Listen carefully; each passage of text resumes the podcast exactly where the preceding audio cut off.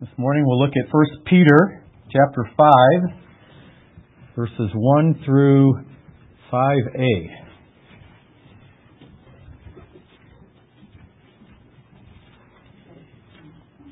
We're continuing on to talk about stewards of sacred trust.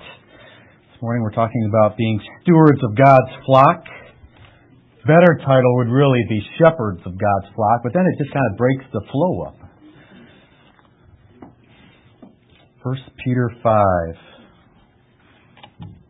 The apostle writes, So I exhort the elders among you, as a fellow elder and a witness of the sufferings of Christ, as well as a partaker in the glory that is to be revealed, shepherd the flock of God that is among you, exercising oversight, not under compulsion, but willingly, as God would have you, not for shameful gain, but eagerly, not domineering over those in your charge, but being examples to the flock. And when the chief shepherd appears, you will receive the unfading crown of glory. Likewise, you who are younger, be subject to the elders. This is the word of the Lord. Thanks be to God. Father, once again, we thank you for your word. We thank you for the instruction that it gives us.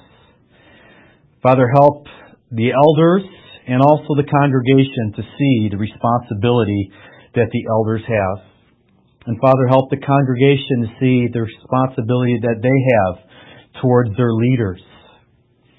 Father, we ask you to continue to build up this church based on the instruction provided in your word, all for the glory and honor of your name. Amen. You may be seated.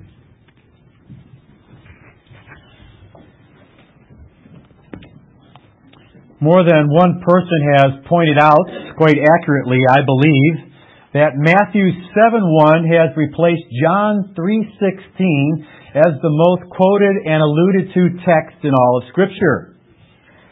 People quote uh, Matthew 7:1, but they don't know it's Matthew 7:1. Matthew 7:1 is do not judge, or simply judge not. Now, unfortunately, that text, and really it's just half a verse, is taken out of context and it's quoted in an absolute sense. In other words, when people say do not judge, they apply that absolutely, meaning there's no context whatsoever in which people are to judge. But that's not what Jesus meant. Jesus was talking, if you continue to read on in the passage, about a particular kind of judging. Specifically, he was talking about hypocritical judging. He was talking about people who like to walk around saying, uh, excuse me, brother, excuse me, sister, I notice that there's a speck of sin in your eye. Let me help you with that. When all along there's a huge plank in that person's eye, but you overlook that. But if we're honest, it's a lot easier to see that tiny little speck in our brother or sister's eye than it is to see the huge plank in our own eye. But that's the kind of judgment that Jesus was forbidding. Um, there is a place for appropriate judging. In John 7:24, Jesus said, "Do not judge by mere appearances, but judge with righteous judgments." So there is a proper kind of judgment. But even here, we have to be very careful. In 1 Corinthians 5, Paul gives us some instructions on judgments. And this is what he says in 1 Corinthians 5, 12 and 13. For what have I to do with judging outsiders? In other words, those outside the body of Christ, outside the church. Is it not those inside the church whom you are to judge? God judges those outside, purge the evil person from among you. So we are called to judge those within the body of Christ, but we are not to judge those outside the body of Christ. God says very clearly, I will judge them, you leave them to me. So when we talk about judging, we have to be very discerning here about who it's our responsibility to judge. We are to judge within the body of Christ. Now, among Christians, I hear a lot of talk about God judging America. Have you heard that? God judging America. Maybe you've even said that. God is judging America. Some of you are nodding. I won't point you out. Now, I don't necessarily disagree with that. I think there's plenty for America to be judged for. Um, honestly, there's plenty for any nation to be judged. But there is a more fundamental principle involving judgment that often gets overlooked, and that's the principle found in 1 Peter 4:17. Just prior to our passage, where Peter says, "For it is time for judgment to begin at the household of God." There's the principle. When God judges, you know where he begins? He begins with the church. And then he moves out from the church and he judges those outside the church. So judgment begins at the household of God. And Peter goes on to say, and if it begins with us, what will the outcome for those who do not obey the gospel of God? And if the righteous is scarcely saved, what will become of the ungodly and the sinner? But even in relationship to God's judgment in the church, once again, we have to be very careful. you see how I have to keep qualifying judgment? We have to be very careful here. Because we can often assume that God is judging someone, even in the church, when in fact He may not be judging them at all. We might be thinking that a person is going through a hard time because God is really angry with them, when in fact they maybe be going through a hard time because God's pleasure is resting upon them. Now notice the wider context of 1 Peter 4. Look at verse 12. Beloved, do not be surprised at the fiery trial when it comes upon you to test you as though something strange were happening to you. And that's so important. Because sometimes when we do suffer, we do think it's strange. Why is this happening? This is so strange. This is so unusual. There's nothing strange about it. It's part of life. But rejoice insofar as you share Christ's sufferings, that you may also rejoice and be glad when his glory is revealed. Isn't that fascinating? Sometimes when you go through a difficulty, you should be glad and rejoice. It's happening so that you can share in the glory of God. If you are insulted for the name of Christ, you are blessed because the Spirit of glory and of God rests upon you. You know that sometimes Christians go through difficulties because God's blessing, spirit, and glory is resting upon them. Isn't that a surprise? Remember Job? Job was righteous, blameless, and because of that, he went through a difficulty. Did his friends understand that? Nope, they didn't understand at all. They kept saying, What have you done, Joseph? There must be some kind of sin in your life. You need to repent. You must really be a wicked guy. Look at all the difficulty you're going through. They didn't understand at all. Job was going through a hard time because God's glory was resting upon him. So we have to be very careful here.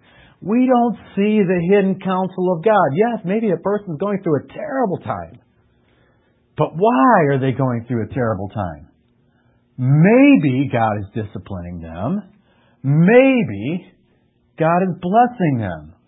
We have to be very careful. Verse 15. But let none of you suffer as a murderer, or a thief, or an evildoer, or as a meddler. Yet if anyone suffers as a Christian, let him not be ashamed, but let him glorify God in that name. Everybody will suffer. Paul or Peter here is saying just suffer for the sake of Christ, not because you're a murderer, thief, or evildoer.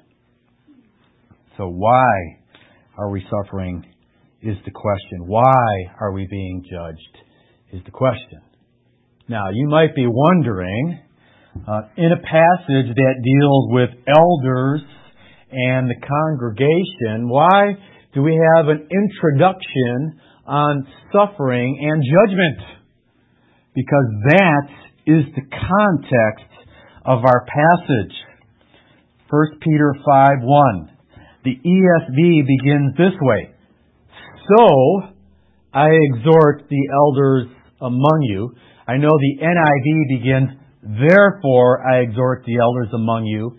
And I know other translations like the King James Version and the NASB just begin, I exhort the elders among you.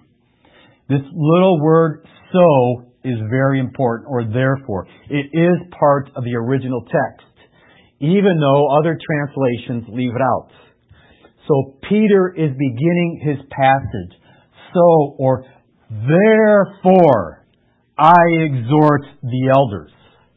And whenever you see a therefore, you have to ask, what is it there for?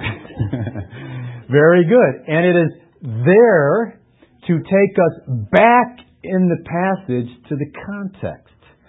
So when Peter begins, therefore, we say, therefore what? And most commentators agree that it's a result of verse 17. For it is time for judgment to begin with the household of God. Therefore I exhort the elders among you. Now, verse 17, this whole concept of judgment beginning at the household of God is from Ezekiel 9 6. So if you have your Bibles, I'd like you to turn back to Ezekiel. And to help me, I always say Isaiah, Jeremiah, Lamentations, Ezekiel. Yeah, you can continue on. but we're stopping at Ezekiel.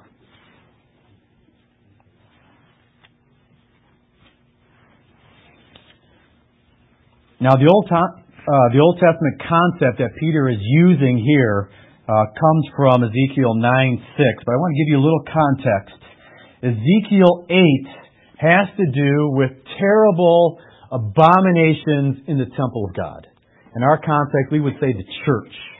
And what was happening is idols were set up in the house of God, the temple. So God's people are coming to church, they're coming to the temple, and instead of worshiping Yahweh, the true and living God, they were bowing down before the idols that were set up in the temple. And we see this in Ezekiel 8 verses 9 and 10. And he said to me, Go in and see the vile abominations that they are committing here. So I went in and saw and there engraved on the wall all around was every form of creeping thing and loathsome beast and all idols of the household of God. So God sees this idolatry, this abominable idolatry that's taking place in His house, and He is going to bring judgment on His house. Ezekiel 9 verse 1. Then he cried in my ears with a loud voice, saying, Bring near the executioners of the city, each with his destroying weapon in his hand. And behold, six men came from the direction of the upper gates, which faces north, each with his weapon for slaughter in his hand. And with them was a man clothed in linen, and a writing case at his waist. And they went in and stood beside the bronze altar. Now the glory of God of Israel had gone up from the cherub on which it rested to the threshold of the house. And he called to the man clothed in linen who had a writing case at his waist. And the Lord said to him, Pass through the city, through Jerusalem, and put a mark on the foreheads of the men who sigh and groan over all the abominations that are committed in it. And to the others he said in my hearing, Pass through the city after him and strike. Your eye shall not spare, and you shall show no pity. Kill old men outright, young men and maidens, little children and women, but touch no one on whom is the mark, and begin at my sanctuary, or begin at my house. So they began with the elders who were before the house. Three quick observations. Uh, the land and the city will be judged as well. We see that in verse 9. Then he said to me, The guilt of the house of Israel and Judah is exceedingly great. The land is full of blood, and the city is full of injustice. So it's not just the temple, but the land and the city, but judgment begins in the house of God, and then it goes out from there. So God will judge the land, but it begins at the house of God. And did you notice what verse 6 said? So they began with the elders. God began with the leaders of His temple. That is the context of Peter's statement. Judgment begins at the household of God. And notice what he said in verse 17. For it is time. Not it's going to come about later. It is time Peter says, writing to these believers, for judgment to begin at the household of God. And if you're a Jew and you understand the context of this statement, and specifically if you're an elder in the church, and you hear Peter say it's time for judgment to begin at the household of God, you immediately sober up and you say, what do I have to do to be ready for the judgment of God? That's the context. It's a very serious context. So Peter is basically saying, because of this judgment that is coming, I exhort you elders and I instruct you elders so that you can be prepared when judgment begins it's the house of God.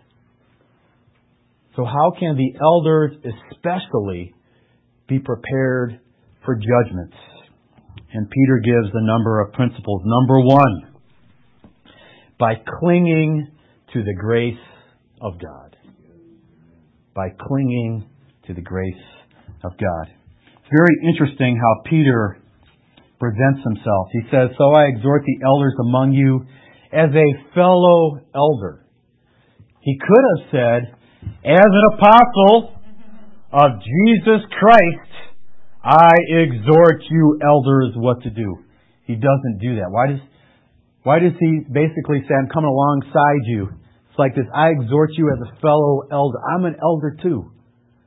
Why does he do that? Because he says, you know what? I'm not immune to judgments. I exhort you as a fellow elder.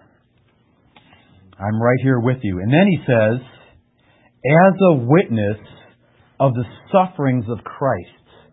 And that's very fascinating. He could have said, as a witness of the resurrection. That's what I would have said if it was me. I saw the resurrection of Christ.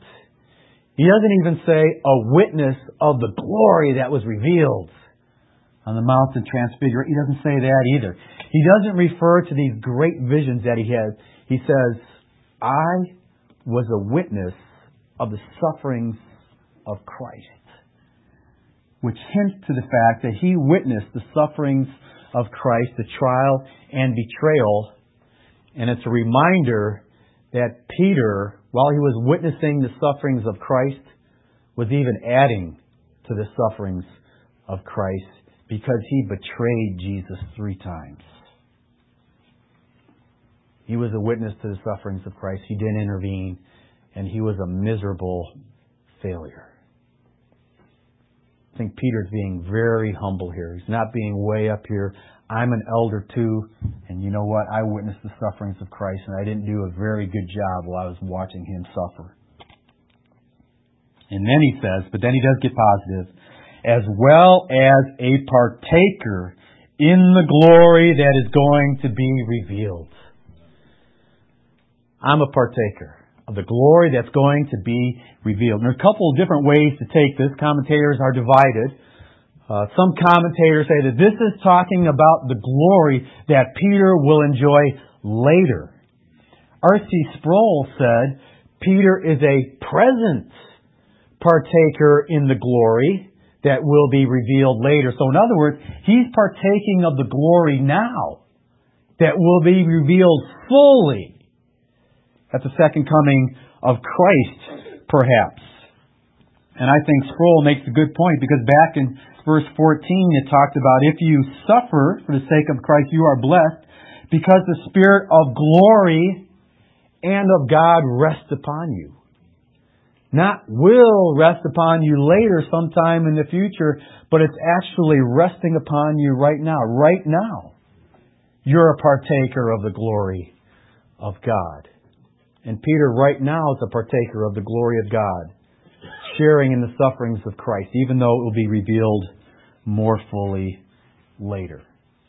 But this is what I think Peter is saying if I can put it all together. I'm a fellow elder as well, and I exhort you elders to look forward to the glory that's revealed and realize that this glory rests upon weak sinners. Those who fail, those who stumble because God is gracious. And what a great way to start because no elder is perfect. And if any elder heard judgment's going to begin at your church and it's going to begin with the leadership, every elder would be, oh no, because we all know that we've fallen short. So I think this is a reminder cling to God's grace, and God really is gracious. Also, be prepared for this judgment by fulfilling your calling. By fulfilling your calling. Peter says, I exhort you, then verse 2, shepherd the flock of God that is among you, or that is entrusted to your care, exercising oversight. And I've been talking about being stewards of God's grace, stewards of God's money, stewards of God's word. And this week I entitled the message, uh, Stewards of God's Flock. Uh, but specifically, we should talk about being shepherds of God's flock because that's what the passage says. And that word shepherd is very important. And really, it has to do with comprehensive care. Comprehensive care. Um, if you know anything about sheep, you know that they're pretty dumb animals, uh, which means that this uh, really isn't a compliment when we're called sheep. uh, but we are called sheep, but that's okay because the Lord is our shepherd. Turn to Psalm 23, if you will. We won't go through every detail of that psalm, but I'd like to refresh your memory. Hope you know Hopefully you know Psalm 23 very well.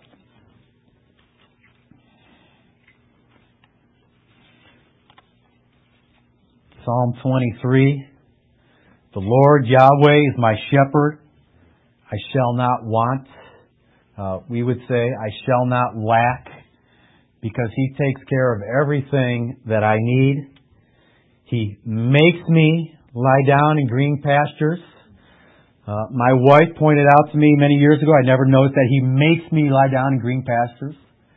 Not allows me to lie down in green pastures, not tells me to lie down in green, makes me lie down in green pastures. Uh, sheep have to be made to rest for the journey. He leads me beside still waters.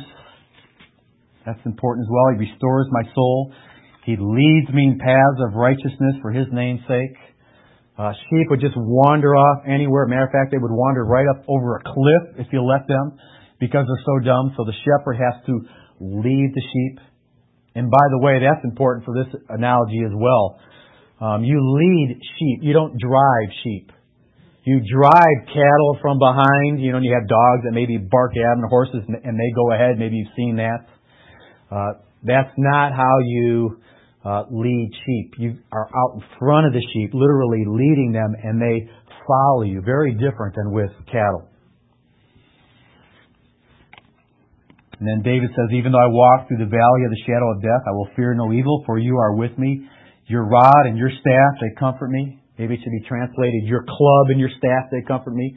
Uh, the club was for wild animals that would come.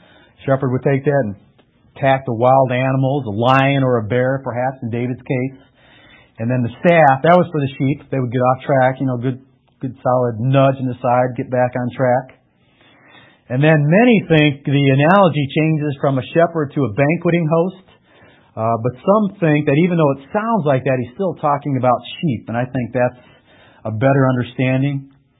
You prepare a table before me in the presence of my enemies. Uh, sheep are fed out in the wilderness, even though they're surrounded by enemies, but that's okay because the shepherd is there. Surely goodness and mercy shall follow me all the days of my life. That really should be translated, surely goodness and mercy shall pursue me all the days of my life. Uh, that Hebrew word is even translated persecute in some places. Uh, this is a relentless pursuit.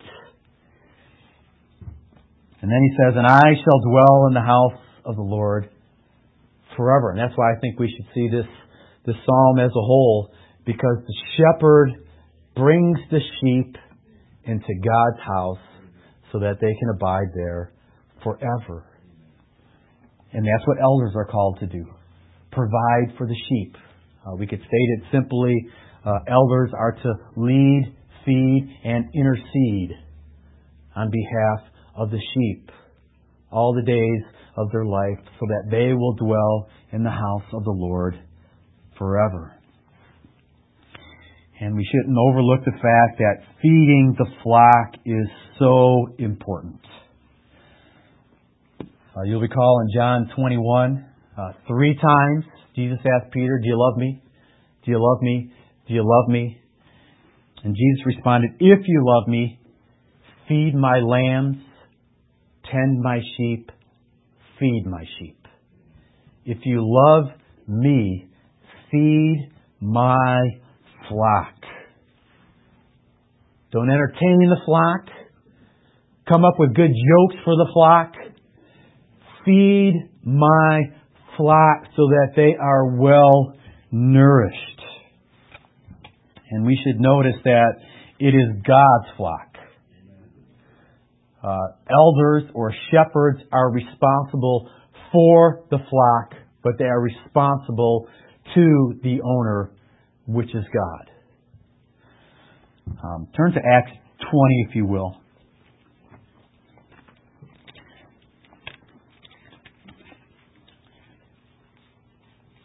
In Acts 20, uh, Uh, Paul is leaving the Ephesians. He's been with them for three years, and he has some final instructions for the elders there.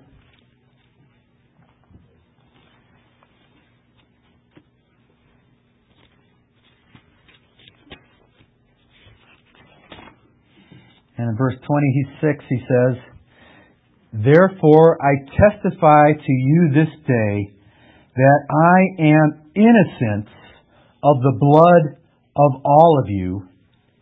Why? For or because I did not shrink from declaring to you the whole counsel of God. So after three years, Paul can leave and he can say, I'm innocent of your blood and I'm innocent of your blood for this reason for I did not shrink from declaring you to you the whole counsel of God. I declared everything God's word to you, not just those parts that you wanted to hear, the parts that you enjoyed about God's blessing, but I declared it all to you.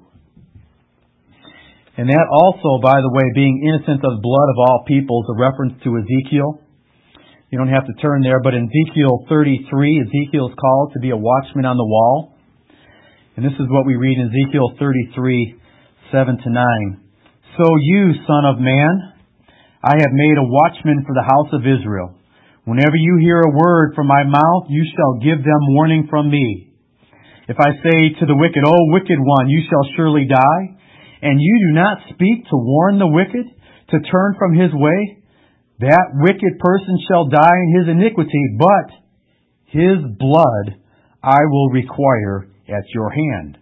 But if you warn the wicked to turn from his way, and he does not turn from his way, that person shall die in his iniquity, but you will have been delivered your soul. So Paul is thinking back. He is a prophet like Ezekiel, and if he declares the whole counsel of God that t- God tells him to declare, then he will be innocent of the blood of all people. But if he shrinks back from those difficult portions, then he will have to give an account for their blood. But Paul knows that he's declared it all, so he's innocent of their blood.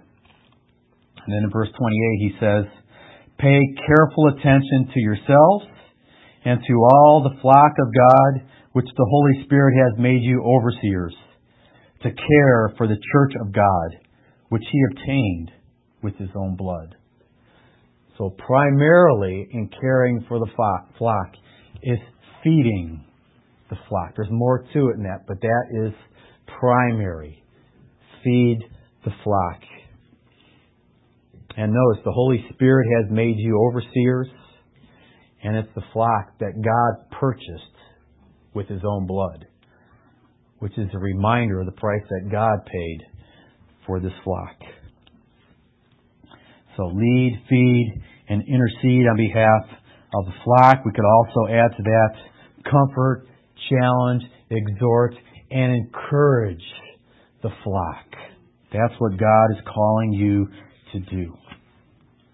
And Peter goes on to a third point, and he says, Be ready for judgment by being aware of possible weaknesses you may have as elders. Be aware of possible weaknesses. And Peter gives three pairs here. In verse 2, he says, Shepherd the flock of God that is among you, exercising oversight. And then he says, Not under compulsion, but willingly, as God would have you not for shameful gain, but eagerly, not domineering over those in your charge, but being examples to the flock. So Peter basically points out three basic weaknesses that elders have. He says, be careful of sloth, money, and power. Don't be lazy. Don't do what you do because of money, and don't do what you do because you enjoy power. And then he gives the opposite, not under compulsion, not because you have to, but willingly, joyfully, because you want to serve the people of God. By the way, elders are human beings, and we do get tired from time to time. Okay, there's a difference between sloth or laziness and getting tired from time to time and needing rest or a sabbatical. Okay, being an elder is hard work. And I was so thankful that when Larry took a sabbatical, he was honest in his letter and he just said, you know what, it's been emotionally draining and I need a little time off. So I think we should remember that elders are to work hard, but we should also remember it from a congregation that, you know what, sometimes these guys get tired. And I think if we can understand that from both sides, it'd be very helpful. Um, I think shameful gain is self-explanatory. Uh, there's nothing wrong with elders being paid. Paul talks about that. Uh, elders who rule well are actually worthy of double honor. And then he talks about not domineering over those in your charge. Don't rule it over them. Jesus talked about this again and again. You're not like the Gentiles, but you're servants. Here specifically, Peter says, but be an example to the flock. And elders, when you hear that, don't you cringe? don't you go, oh boy. Being an example to the flock, um, that's scary. Because we all know that we fall short and we are not the examples we need to be. Nevertheless, that is the calling. J.I. Packer said this of preachers and is very convicting. He says, how to communicate the reality of the God of Scripture across the temporal and cultural gap that separates our world from the world of the Bible has exercised many contemporary minds. It is not always noticed that God provides much of the answer to this perplexity in the person of the preacher, who is called to be a living advertisement for the relevance and the power of what he proclaims. And I read that and I go, wow, who is sufficient for these things? We only are sufficient by God's grace. So Peter reminds Uh, the elders of possible weaknesses to watch out for them. And then he says, be ready for the judgment by looking ahead to your reward. Verse 4. And when the chief shepherd appears, which is a reminder that elders are only under shepherds. Okay, they're not the chief shepherd. Jesus Christ is the chief shepherd. He's the good shepherd. Elders are just under shepherds. And when the chief shepherd appears, you will receive the unfading crown of glory. So get ready for judgment, knowing that you will be rewarded. D.A. Carson says, Christians live in light of the end. Much of what we believe and much of the suffering we are prepared to endure derive their meaning from the prospect of vindication and resurrection. Without that prospect, Christianity does not make much sense. Jesus said, Blessed are you when people insult you, persecute you, and falsely say all kinds of evil against you because of me. Rejoice and be glad, because great is your reward in heaven. And Peter says, Elders, shepherd the flock of God, entrusted to your care, knowing that a day is coming when the chief shepherd will appear and you will receive the crown of glory. In other words, work for your rewards. Now it's interesting. Some people are very uncomfortable with that. I can still remember taking a class in seminary and this whole idea of rewards uh, came up and a student raised their hands and they said, well, we shouldn't really be working for rewards. We should just do it because we love God. We should just do it because it's the right thing to do. And I thought, yeah, but everywhere in the Bible it tells us do what you're called to do because God will reward you. Uh, when you pray, go in your closet, close your door so that no one sees you, because then your Father in heaven will what? Reward you. And when you give alms, don't let your left hand know what your right hand is doing, because your Father who sees what is done will reward you. And when you fast, don't let everybody know you're fasting. Don't let everybody know how spiritual you are. Keep it to yourself. Wash your face so that your Father who sees in secret will reward you. I mean, everywhere. I mean, that's just a few passages, and I just read from Matthew 5. Everywhere we're called to do what we do because we will be rewarded. If you think about it, it really takes great faith to be motivated by rewards. And it's one of the only ways in which you can please God. In Hebrews 11:6, the author says, "And without faith, it's impossible to please God. And anyone who comes to him must believe that he exists and that he rewards those who earnestly seek him." So I think I could state this principle even stronger. The only way you can please God is by believing in faith that if you do what He's calling you to do, you're going to be rewarded in great ways. And think about it this way. It really does take faith to be motivated by that kind of a promise. Because you might not see it in this life. You might just experience suffering in this life. So it really takes great faith to I'm going to do it because even though my whole life on earth might be hard doing this ministry, a day is coming when that crown of glory is going to be placed on my head. And when that day comes, I'm not going to say, look at who I am. I'm going to take the crown off and I'm going to do what the 24 elders in the book of Revelation do. I'm going to bow down. I'm going to place it at the feet of Jesus. And I'm going to say it's only because of the grace of God. And we'll remember St. Augustine saying. And because we'll be in heaven, we'll even be able to say, hey, I remember what you said. Receiving rewards is God crowning His own works. But we're motivated by that. You've got to be motivated by that. Because ministry is brutal. Ministry is brutal. It's going to be honest with you. As you're in ministry for a while, you, you see what happens to pastors. Pastors who are your good friends. One of my best friends from, from college was pastoring all kinds of conflict in his church. And he sensed that God was saying, if you stay here, you're going to split the church.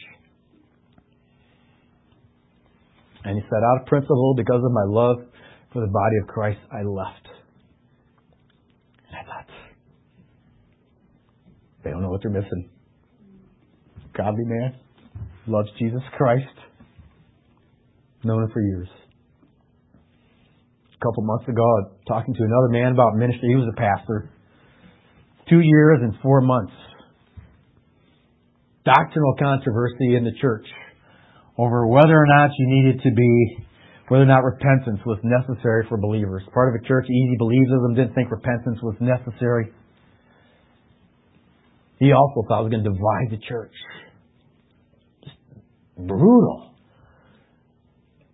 Two years and four months. Fit them in.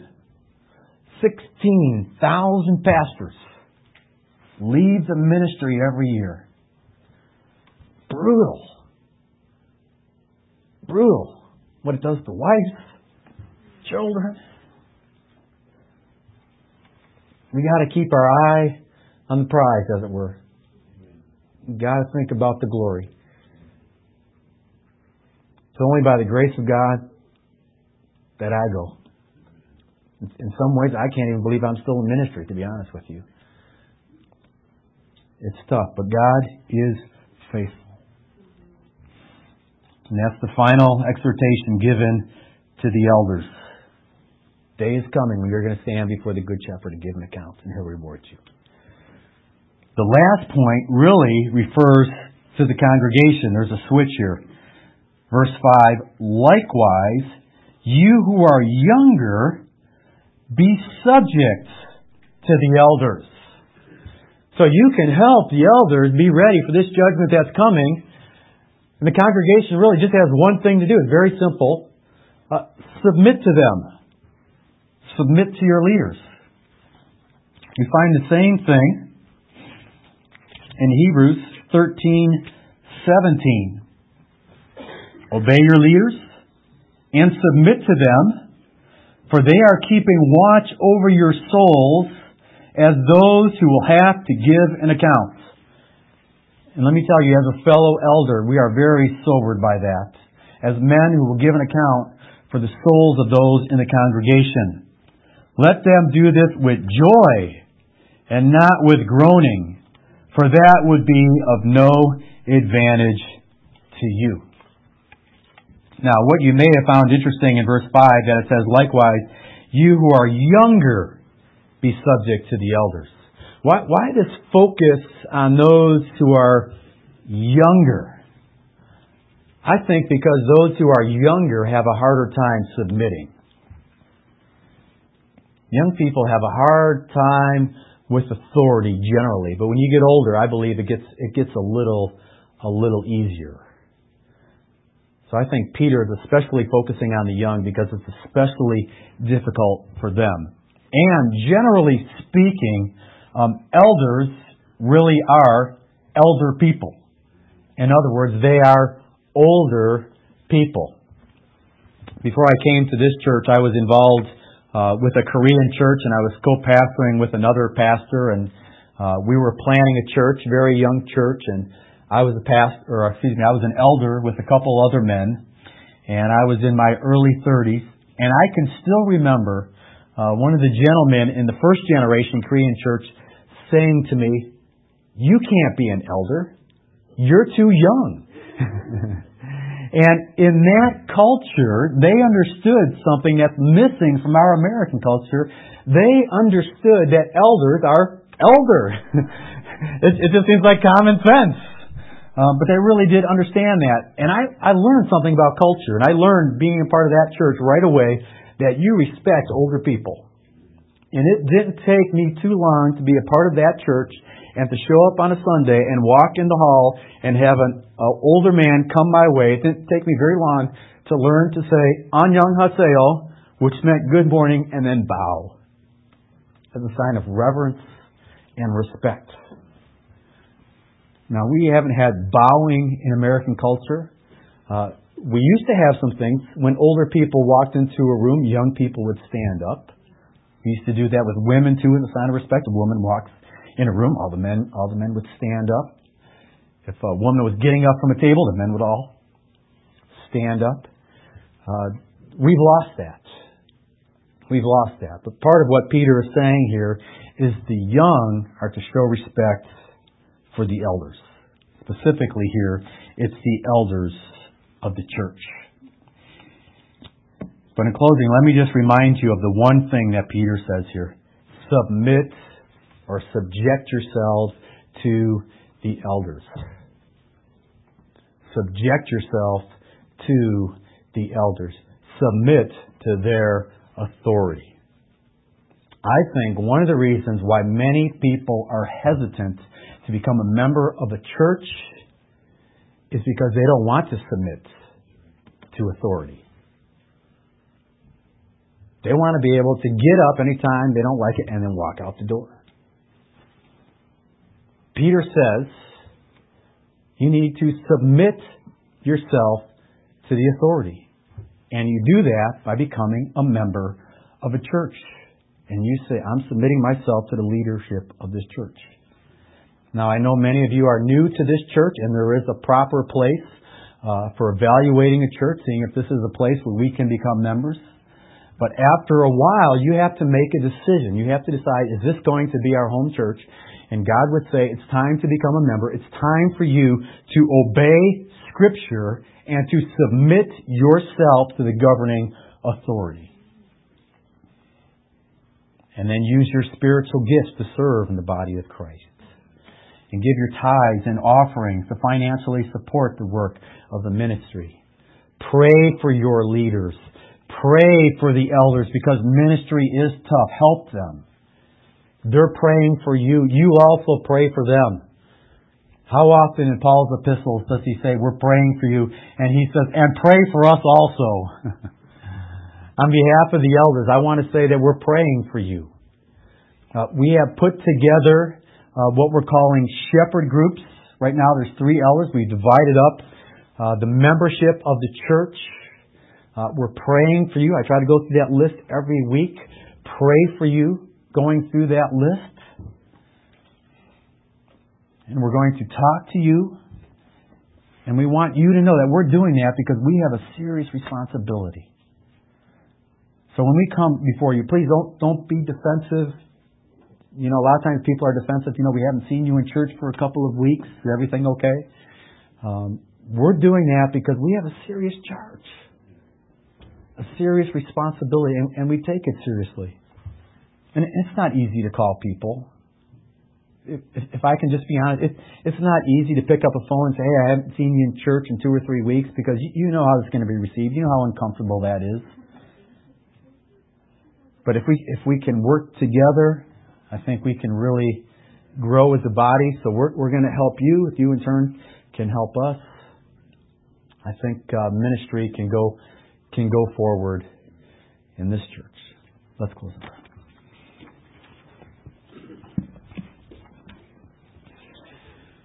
Father, we thank you for the clear instruction of your word. Father, I pray for us elders that you will strengthen us in the, the work that we have. And Father, I pray for this congregation. I, I pray that they will pray for us. And I pray that you help us to carry out our duties, and I pray for the congregation that you help them to respond as you're calling them to respond. Uh, Father, we all have to stand before you someday. You're going to ask us elders if we shepherded the flock, and you're going to ask the flock if they were subject to the shepherds. Father, help all of us to be faithful. In Jesus' name.